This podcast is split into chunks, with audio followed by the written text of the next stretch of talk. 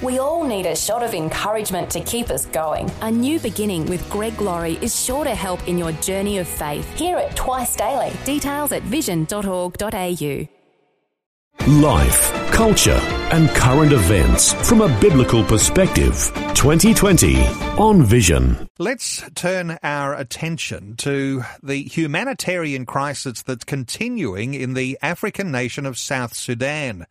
The largest refugee crisis in Africa is happening in South Sudan, where the UNHCR estimates there are as many as 1.8 million people displaced.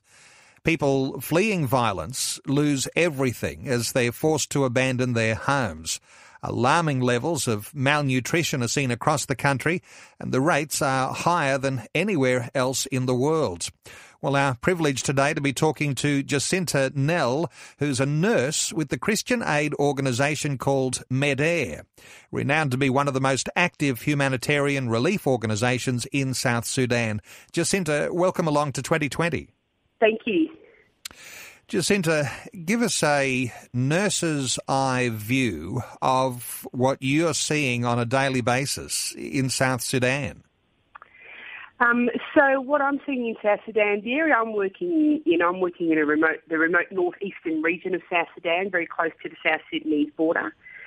And so in actual fact, a lot of the people we work with are refugees from the Sudan who have fled there um, from outbreak of violence over five years ago. They arrived in the area with nothing, and there are now four refugee camps in the area and MEDAIR is working in one of them providing all the water sanitation, nutrition, for under five-year-olds and pregnant and breastfeeding women, and also the healthcare services to the greater than 41,000 refugees in the area. And so these people are kind of caught between a rock and a hard place.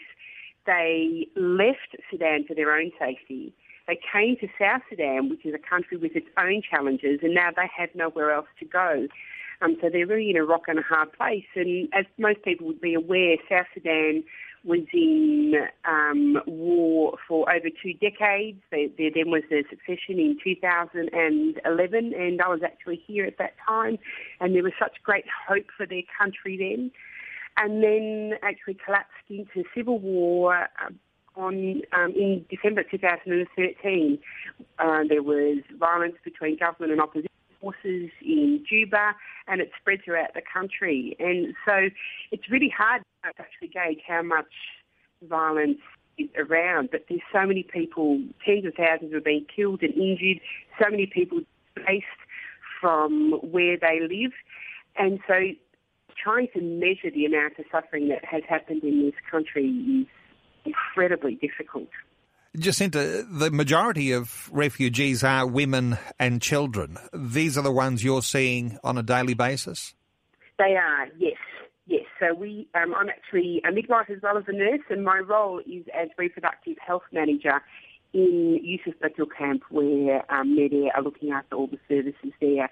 So we help a lot of women. Um, basically, we look after them in their pregnancy to make sure they're safe, identifying any conditions that might need extra treatment, helping them to give birth safely, and then looking after them in that immediate postnatal period to ensure that they are well and that their babies are well and growing well, that breastfeeding is happening well. Yeah. You mentioned there are 40,000 people in the refugee camp that you are there uh, partly responsible for. What's the extent of yeah. the overall uh, challenge that you have with refugees, uh, not only in your camp but, but throughout South Sudan? Oh, it's hard to tell, but in the area we're in, there's actually four, um, and that's in the immediate area that we're in. There, so there is over 120, 130,000 refugees just in the area that I am in. There are other refugee camps down near the border with uh, Uganda, and they've been there for many decades. In fact, some of the staff that we have with us have actually grown up in refugee camps themselves, which gives an idea of how long um, there have been challenges in this country, and there are also refugee camps along the border with Ethiopia as well. Jacinta, there must be amazing and almost devastating things that happen day to day in your work. Uh, what sort of encounters do you have that will be memorable for you forever?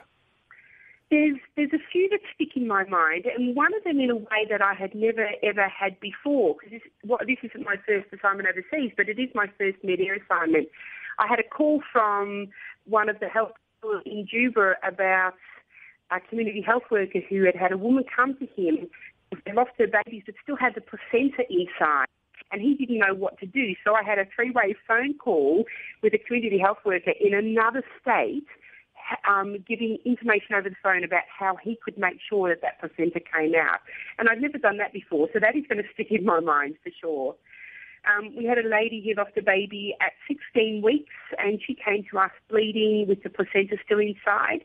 And so we were able to ha- make sure that placenta came out and decrease her risk of losing too much blood and also getting life-threatening infections. Um, one young mother sticks in my mind who came to the facility. It was her first first baby. She came in very early labour, but she didn't want to go home because she said she felt supported where she was and safe. And then the last one that really sticks to my mind is a second time mother who had a very, very difficult time with her first birth.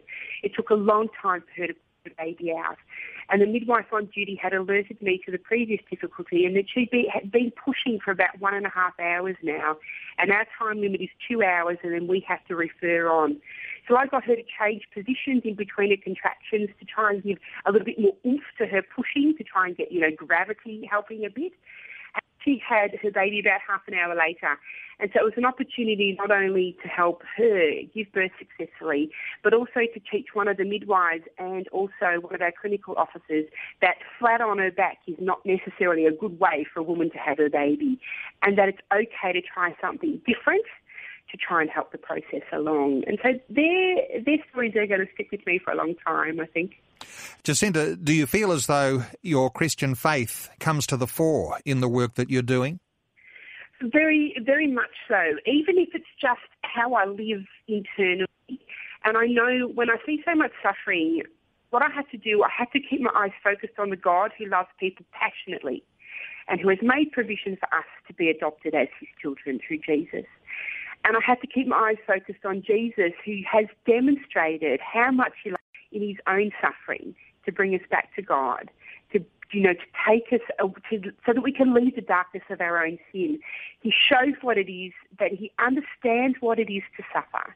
He walks with us and he promises to never leave us, no matter what the circumstances of our God. And so I keep praying to this God who doesn't lose hope for the strength and the courage when I feel like I can't. So the faith is very important. And my belief in this process, the birthing process and pregnancy is an amazing thing. I've been a midwife for 14 years and I'm still moved when a baby is born. And to be able to help women in something that I love, that is an amazing, amazing gift. Despite the hard circumstances in which I am, I am so blessed in that. And I truly believe God wants us to be happy in work. He gives us these passions for a reason. We give so much of ourselves when we are working in an area that we love. It's a win-win situation and we can do so much for God and for Jesus in that respect when we love our work, when we have a heart that believes we have to live as Jesus lives, and that is, um, you know, he lived very much in a servant perspective, and that's um, I think that's the call on all our lives that we live in a servant perspective, that we be passionate about our work, and we give as much as we can. But I know there's times when I feel like I can't go on. I sit down, I have my cry, and then I get up and keep going. Jacinta, what sort of stories are you hearing from some of the women and the children who are coming uh, into that refugee camp. Is there any story that's outstanding? So the refugees, when they fled their own country, they don't have, because of the violence that sort of breaks out so quickly, they flee with really none of their own possessions. And they've had to travel by foot. Um, they suffer from hunger, fear, exhaustion, dehydration along the way. And then even when they come to the camp area, life is still tough. There is none of what we equate with shelter back in Australia. So their shelter is, um, and this is what I see on a daily basis, the shelter made of wooden poles and mud with tarpaulins, often provided by different organisations for emergency shelter. Uh, there is nowhere near enough work for people. Uh, every week I am approached by women in the camp about the possibility of work in the clinic and they are happy to do anything. Um, there is food distribution within the camp, but there are still issues of, hung- of hunger, and people are pretty much entirely reliant on help from humanitarian organisations. Is the camp full where you are? More than 40,000 people there. I mean, how many people can one refugee camp hold? Um, there is, it is pretty full, but it, it doesn't have it doesn't have fences and walls like you might see in other areas. It's just on a very wide area and it's quite spread out. So there's nothing to stop other people coming in and sitting up there, but then they have to register with um, the camp authorities. They then have to try and, uh, you know, ensure that they can get access to the food distribution there. The water points are all through the, the camp that air supply, and so there's always access to water. There's always access to latrines, um, but there is a bit of work in making sure that all people are covered by water, by sanitation, and by um, food distribution as well. So they're not enclosed as such. They're just um, in open areas, um, and so there's nothing to stop other people from coming in. And, and my understanding is also that people do move from camp to camp as well, where they might have relatives that they've that they found, so they might at times move to different camps and then have to re-register and Jacinta, you're welcome there in the camp. The South Sudanese have you there. Uh, MEDAIR, a neutral humanitarian aid organisation. Uh, you're helping women uh, with uh, midwifery, going through the birth and the care for their babies. What other sort of personnel do you have on deck uh, doing all sorts of things in the camp? So we have midwives who are South Sudanese staff. We also have midwife assistants who are Sudanese but also Sudanese staff who were also people who fled when violence broke out in their home state. We have uh, cleaners and most of those are local staff, so they're actually South Sudanese staff, part of the host community as opposed to part of the um, refugee community. You are clearly there long term. How long do you expect to stay yourself? And how long does a typical aid worker with MEDAIR stay on the ground? So with MEDAIR, there's usually the option, they have short-term missions, sometimes to replace people, you know, for a gap while they're looking for someone to stay long-term. They need someone to come in and be able to do a job for a short-term period and then there's usually contracts for 12 to 24 months, so it is more long term. Yeah, and it depends on the organisation. Some organisations have shorter uh, periods of service as opposed to MEDAIR. I think part of MEDAIR's mandate is, is to, because we're, of the work we're, we're doing, is to get people who are going to stay at least that 12 months so that they can uh, really get to know the people, get to know the work, and so give more because of their knowledge program as well. Are there particular skills that are where there's a shortage of skills that are required in the sort of aid organisation that you are? I mean, do you need more midwives? Uh, what other skills would you need? Nurses and midwives are, also, are always welcome. There's also wash technicians and washes water and sanitation and hygiene. At engineers who have skills in um, building and infrastructure, that kind of stuff uh, logistics people, um, and that's in supply and in infrastructure as well. Management skills, finance skills. There are so many different areas that people can work in within MEDAIR, and there might be people who have never even thought of working for an aid organisation, or you might find, oh, I could do, I could do that. I have skills in management, or I have skills in finance so maybe they can use someone like me. So a lot of people tend to think, oh, it's only health um, or maybe nutrition, or maybe I would need to be an engineer, but there's so many other staff that all support the work that's going on. We can't do our work without we need people to get supplies to us. We need people to be able to build things. And so we all work together. So there is a vast array of jobs that need to be done.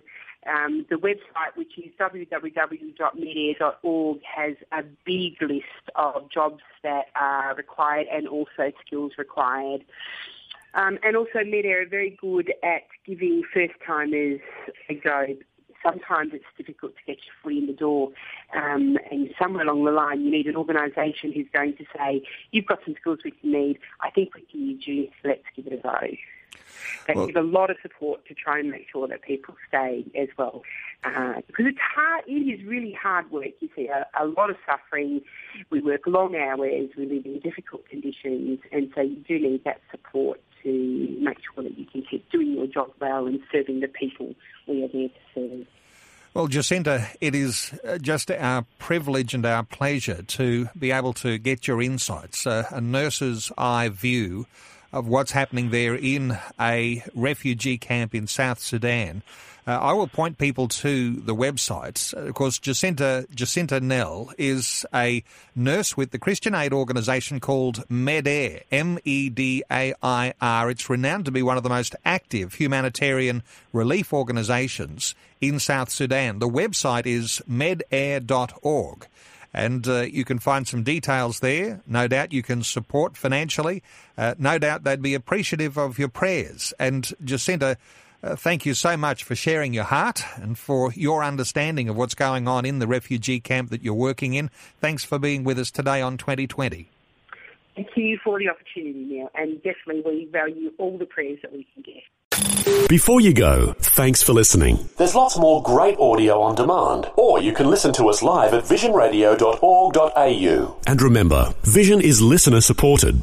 Your donation, large or small, will help us continue connecting faith to life for hundreds of thousands of people across Australia and around the world. Learn more or donate today at visionradio.org.au.